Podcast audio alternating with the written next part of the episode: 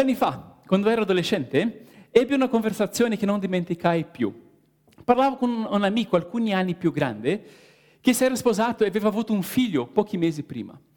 E lui parlava dei pannolini da cambiare, la, le notti in cui dormiva poco.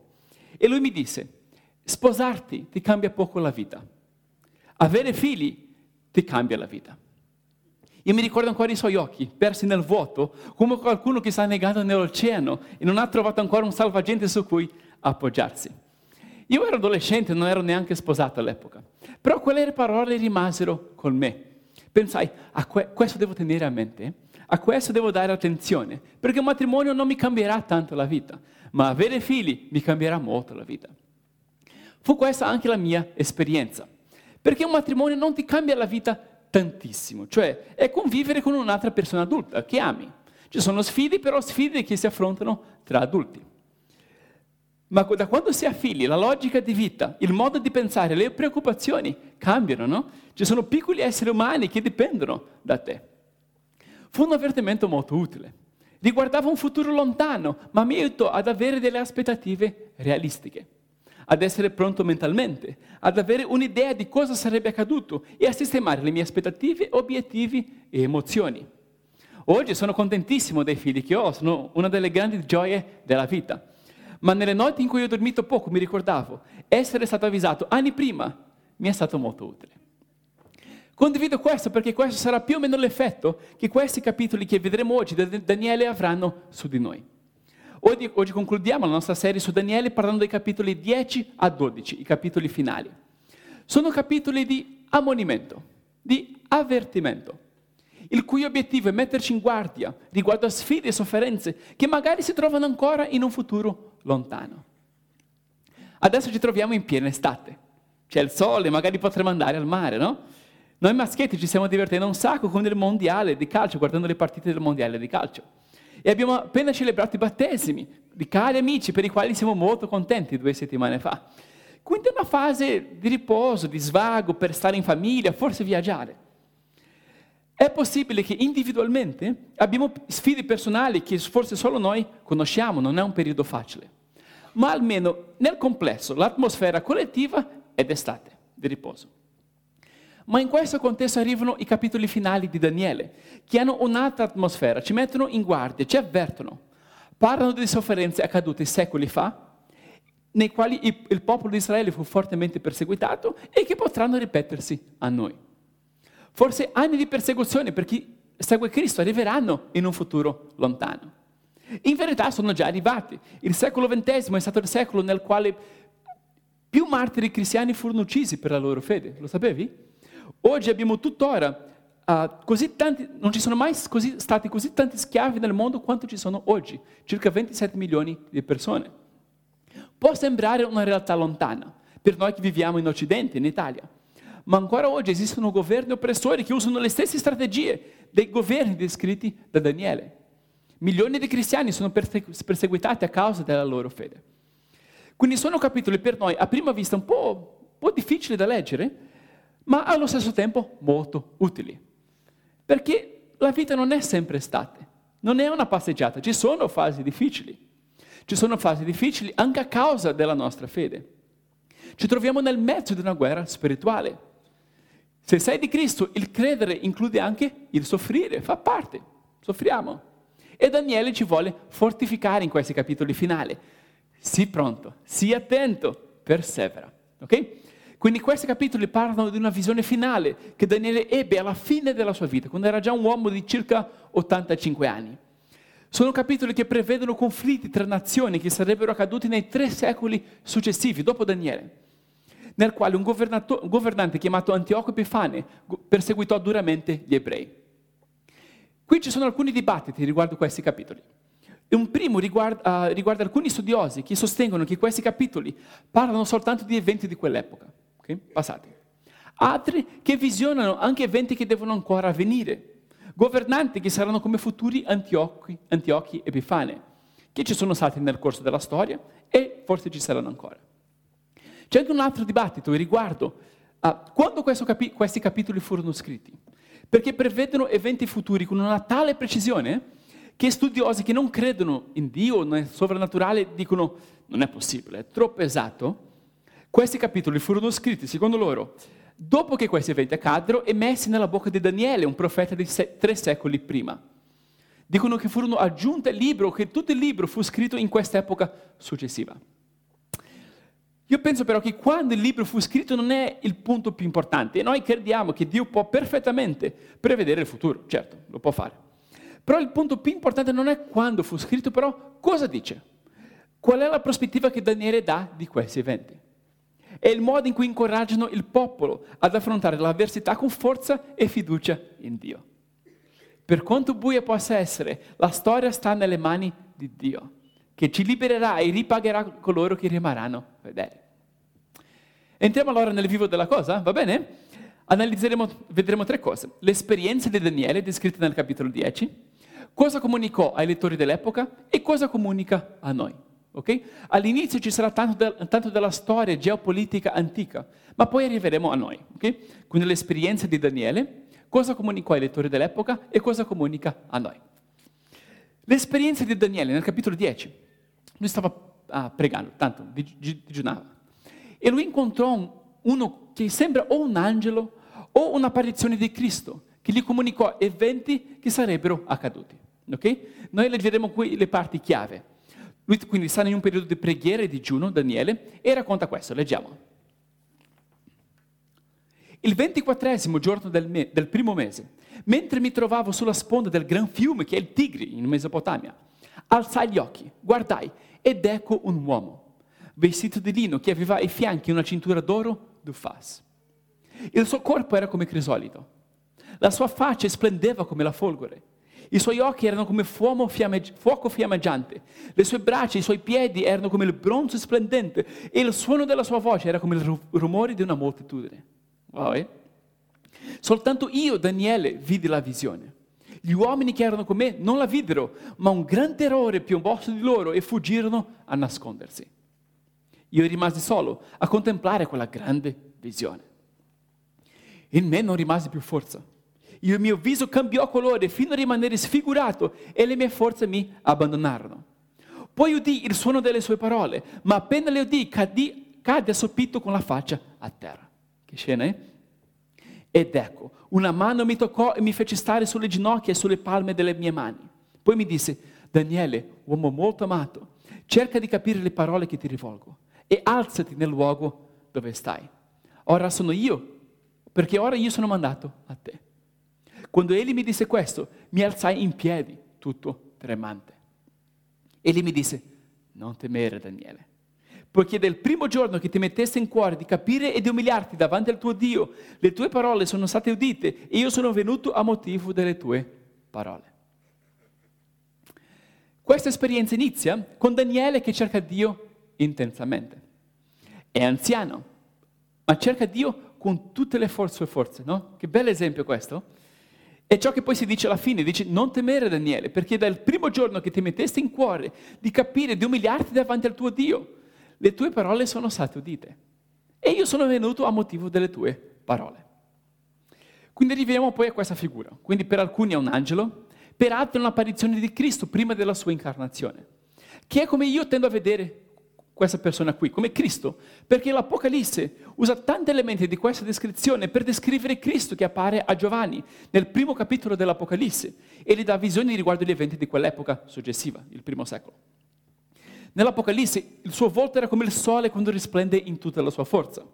I suoi occhi erano come fiamma di fuoco, i piedi come bronzo incandescente, e la sua voce come il fragore di grandi acque, quindi molto simile alla descrizione. Giovanni utilizza queste descrizioni di Daniele per descrivere tanto di Cristo, del Cristo che incontra. Quindi Giovanni è come un nuovo Daniele a cui appare Cristo per dargli nuove rivelazioni. Daniele dice che al suono delle sue parole cadi assopito con la faccia a terra. Ed ecco una mano mi toccò, che gli dice di alzarsi in piedi e gli dice non temere. Mentre nell'Apocalisse Giovanni descrive questo, quando lo vidi, cadi ai suoi piedi come morto. Ma egli pose la sua mano destra su di me dicendo, non temere, io sono il primo e l'ultimo e il vivente. Ero morto, ma ecco, sono vivo per i secoli e dei secoli e tengo le chiavi della morte e dell'Ades. Molto simile, molto interessante. Poi studieremo l'Apocalisse nel secondo semestre, da ottobre in poi. Sia Daniele, sia Giovanni ricevono questa, una visione di Cristo, quando lo stanno cercando in preghiera. Sono stupiti, cadono per terra e sentono la sua mano e la sua voce, voce che dice non temere. E gli viene ordinato di scrivere, raccontare tutto questo. Cioè le loro esperienze con Cristo sono, in fin dei conti, per altri, come le nostre. Le nostre esperienze con Cristo sono per noi, ma anche per gli altri, per altri, affinché noi possiamo annunciare Cristo ad altri, dicendo non temere, non avere paura ad altri. Guarda la, la descrizione dei versetti successivi. Quanto è scosso Daniele e quanto viene incoraggiato. Leggiamo questo. Sta raccontando Daniele. Io, tuo servo, non potrei parlare con te, mio Signore, perché ormai non ho più forza e mi manca persino il respiro. Allora colui che aveva l'aspetto d'uomo mi toccò di nuovo e mi fortificò. E gli disse, non temere, o oh uomo molto amato, la pace sia con te, coraggio, sii forte. Alle sue parole riprese forza e disse, parla mio Signore, perché tu mi hai fortificato. Bello, no? Un uomo anziano che ha vissuto tutto quello che Daniele aveva vissuto, ma che ancora cerca Dio intensamente riceve questa visione, che lo butta per terra, ma anche gli dice, coraggio, sii forte, non temere, la pace sia con te. Anche la nostra estate può essere piena di incontri, può includere incontri con Cristo. Mi auguro soprattutto l'estate, quando lasciamo stare altri pensieri e in un momento da soli, magari durante una passeggiata, cerchiamo Cristo sinceramente. Può accadere. Spero possa essere una fase di incontro con Cristo per tutti noi. Per tutti noi. Questo era il capitolo 10 di Daniele. Poi c'è il capitolo 11, che focalizza questi eventi futuri, le rivalità tra imperi che sarebbero accadute da quel punto in poi. Il versetto 2 parla della Persia, poi i versetti 3 e 4 dell'impero di Alessandro il Grande che si divise in quattro. Okay? Poi il testo focalizza dai versetti 5 a 20, due di questi, ciò che chiama i regni del nord e del sud, incentrati in Siria e Mesopotamia e in Egitto. Focalizza questi perché Israele si trovava in mezzo, no? come una pedina nel gioco di potere tra i due. Passava da uno, poi all'altro, poi al primo, questo. La narrativa diventa complessa, ci sono tanti avvenimenti, rovesciamenti, tradimenti, ci sono assassinati, complotti, matrimoni per potere. Per esempio, ad un certo punto il governante dell'Egitto diede la figlia Berenice come moglie ad Antioco II, che governava la Mesopotamia, che divorziò dalla prima moglie che aveva in quel momento. Ma dopo che il governante dell'Egitto morì, Antioco II riprese la prima moglie, che si rivendicò per l'umiliazione subita, uccidendo il marito, la moglie egiziana e il loro figlio neonato. Quindi è il tenore di questi capitoli. È, è, è, è brutto. Rivalità, tradimenti, guerre infinite e senza senso. Il modo in cui il testo racconta, uh, uh, uh, racconta tutto questo è veloce, sottolinea la futilità di tutto questo, tutti questi eventi. Pa, pa, pa. Uno studioso ha commentato questo riguardo questo, questo capitolo 11. Leggiamo. Da Serse a Seleuco il IV abbiamo un dossier traboccante di menzogne, schemi e cospirazioni, di vittorie, disastri e tragedie, di confusione infinita e caotica, di guerre e disordini politici. Il testo non vuole semplicemente che ascoltiamo il trambusto, ma che ne vediamo l'inutilità. Cioè, questi imperi combattono per secoli per la supremazia, ma non raggiungono veramente niente. Soltanto morte, distruzione, e poi vengono conquistati dai romani. È futile, è assurdo, è distruttivo, ci mostra il testo. Ciò che Daniele ha ritratto nei capitoli precedenti come bestie, come imperi sanguinolenti, animaleschi, come bestie. Quindi Israele si trova in mezzo, come pedina nel gioco di potere tra queste forze dell'Egitto e della Mesopotamia. Finché, poi va avanti il capitolo 11, finché arriva un governante particolarmente terribile, chiamato Antioco il IV. Lo menzionai qualche settimana fa. Si fece chiamare Antioco Epifane, che significa Dio manifesto. Anche se le persone dell'epoca preferivano chiamarlo Antioco Epimanes, che significava il pazzo. Okay? Era così, era il gioco di parole. Lui fu disastroso. Lui implementò un programma di paganizzazione della Palestina per renderla ellenica in cultura e religione. E lo fece violentemente, attaccò gli ebrei di sabato quando non potevano combattere e sterminò migliaia di loro. Lui istituì la pena di morte per chi rispettasse il sabato, per chi fosse trovato con le scritture o circoncidesse un bambino, che sono le pratiche ebree chiave. Consacrò il tempio ebreo a Zeus e lo trasformò in un centro politeistico e di prostituzione. Poi sacrificò anche un maiale sull'altare, cioè che è un animale impuro per gli ebrei per dissacrarlo, e lo collocò, collocò lì una statua a Zeus. Si identificò come Zeus e volle essere adorato. Quindi una violazione assoluta contro tutto ciò che avevano di più sacro. Un regno di terrore dove sembrava che la scelta, scelta era, tra essere, era tra lasciarsi paganizzare o morire. Ecco il perché della necessità di avvertimento. Ecco perché anche Daniele fu così scosso a punto di cadere per terra e sentire di quasi morire, no? Vedere questo. I versetti che descrivono questi eventi nel capitolo 11 sono questi, leggiamo. Per suo ordine delle truppe si presenteranno e profaneranno il santuario, la fortezza, sopprimeranno il sacrificio quotidiano e vi collocheranno l'abominazione della desolazione. Egli corromperà con lusinghe quelle che tradiscono il patto, ma il popolo di quelli che conoscono il loro Dio mostrerà fermezza e agirà.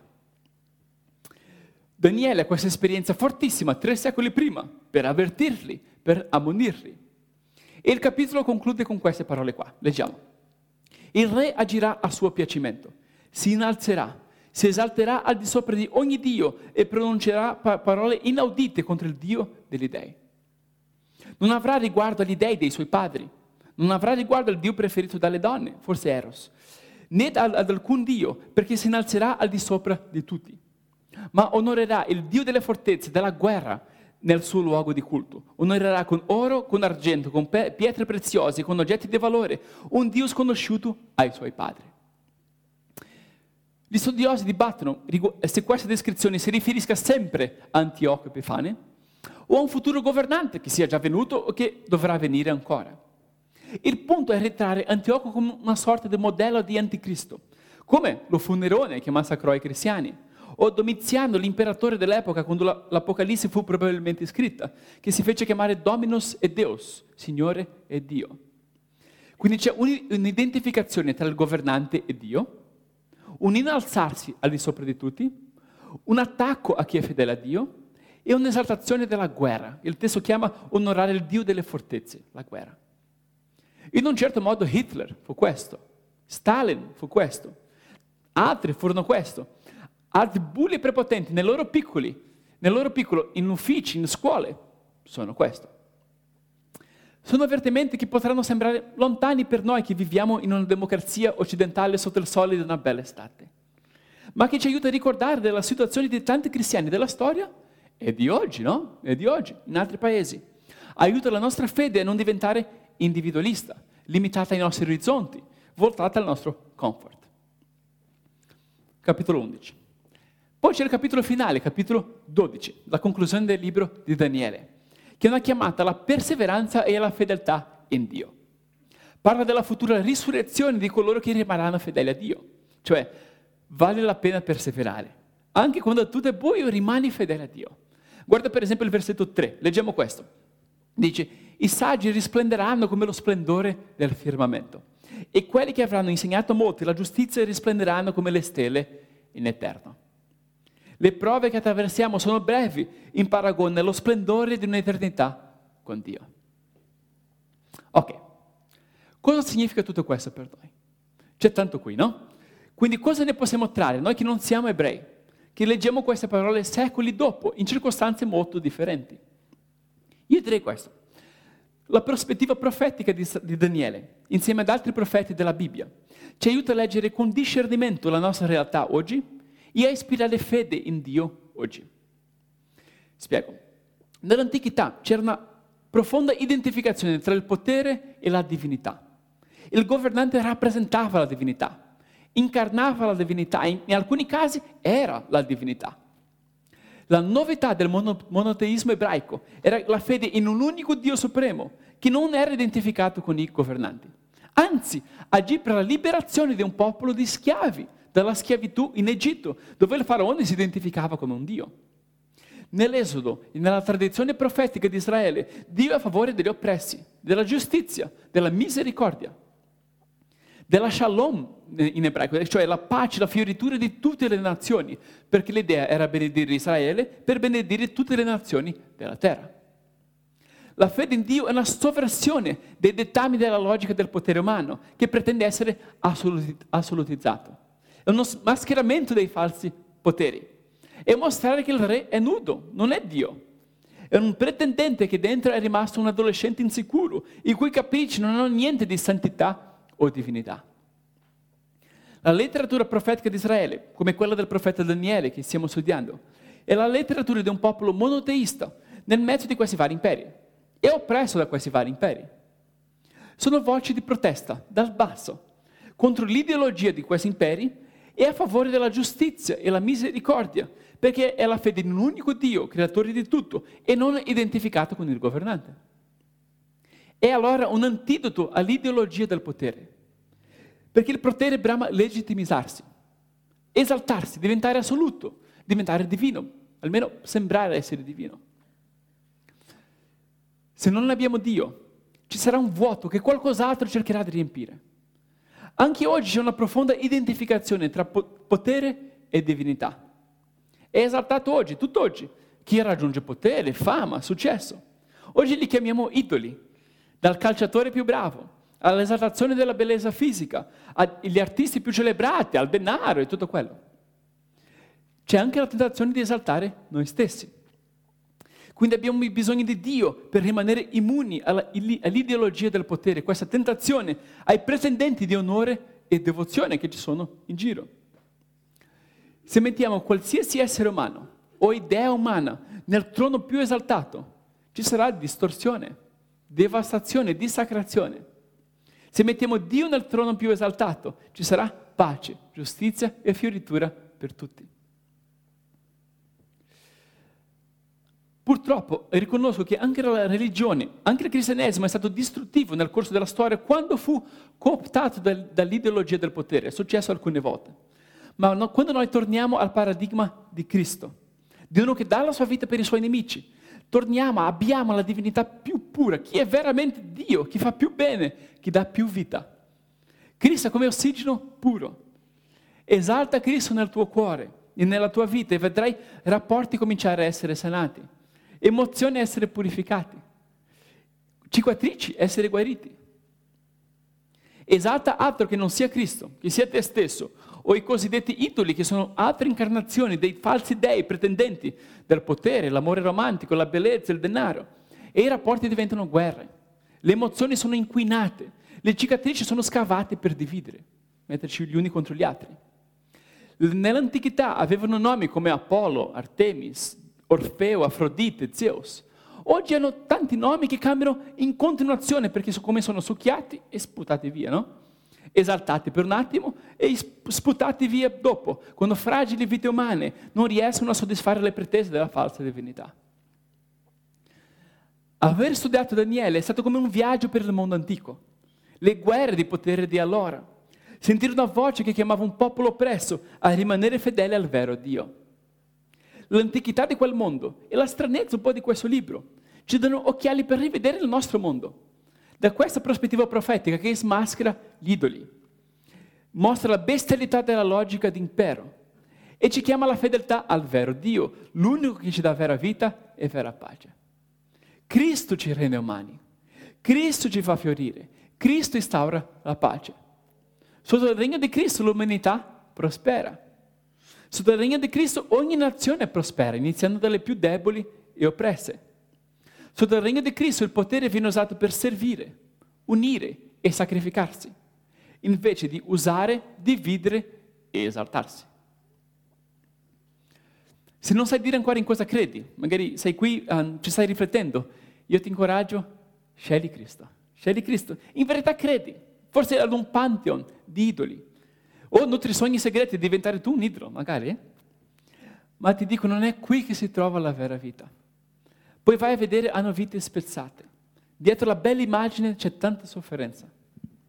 La vita e la pace non saranno trovate nell'esaltazione di noi stessi. Siamo appagati, sbocciamo quando Cristo è esaltato, quando seguiamo quel modello di vita. Se già credi in Cristo invece, ti invito a fare ciò che fece Daniele, che è cercare una nuova visione di Cristo. Spero che possiamo riposare quest'estate, leggere libri, dormire, avere momenti di riposo. Ma ciò che vogliamo veramente, ciò che ci serve veramente, è rincontrare Cristo. Ti lancio questa sfida per queste settimane. Vai, cercalo, anche per me, io lo voglio. E lancio questa sfida per ora, per questo momento. Incontriamolo ora, nella preghiera, nella confessione e poi nel pane e nel vino.